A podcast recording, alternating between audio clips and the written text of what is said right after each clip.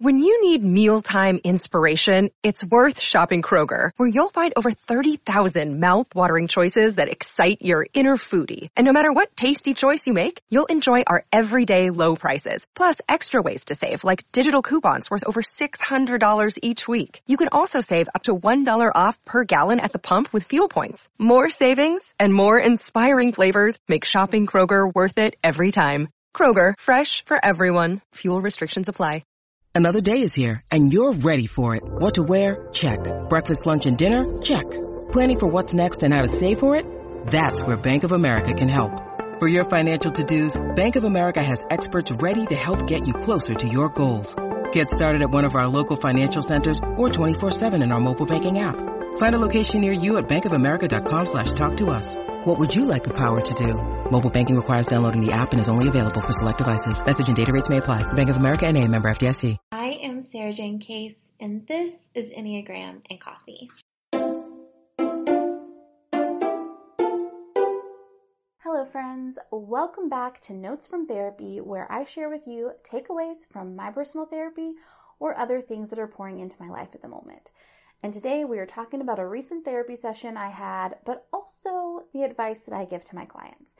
I was sharing with my therapist all of the ideas that I was holding, and I knew I had too many ideas, right? And I was carrying the pressure of all of them, and I could just feel them kind of like boiling up in my mind, creating a tangled mess, and I was just kind of like, I do not know where to put my energy. And I ended up asking her if I could just read out my to-do list to her, like line by line. And even just having to say it out loud to her, the things that I was expecting of myself, it was like so obvious, the things that were not priorities. But in my brain, it all makes sense, right? It all adds up. In the response to me going through that, I mean, as I was talking to her, I was kind of like going ahead and marking things off. And she was like, listen, be ruthless with your task list. When you look at it and you evaluate it, be ruthless.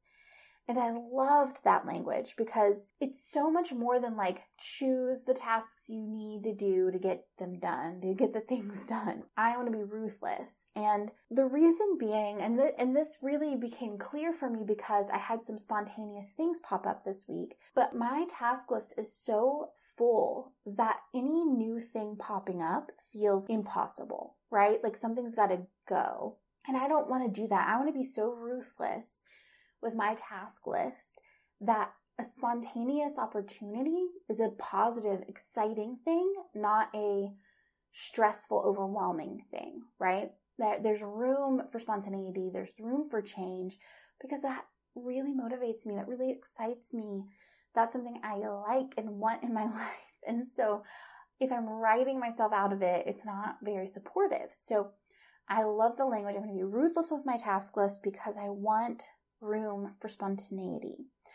Now, when I'm talking to clients who are multi-passionate or have a lot of ideas, we often talk about building a bridge to Money Island.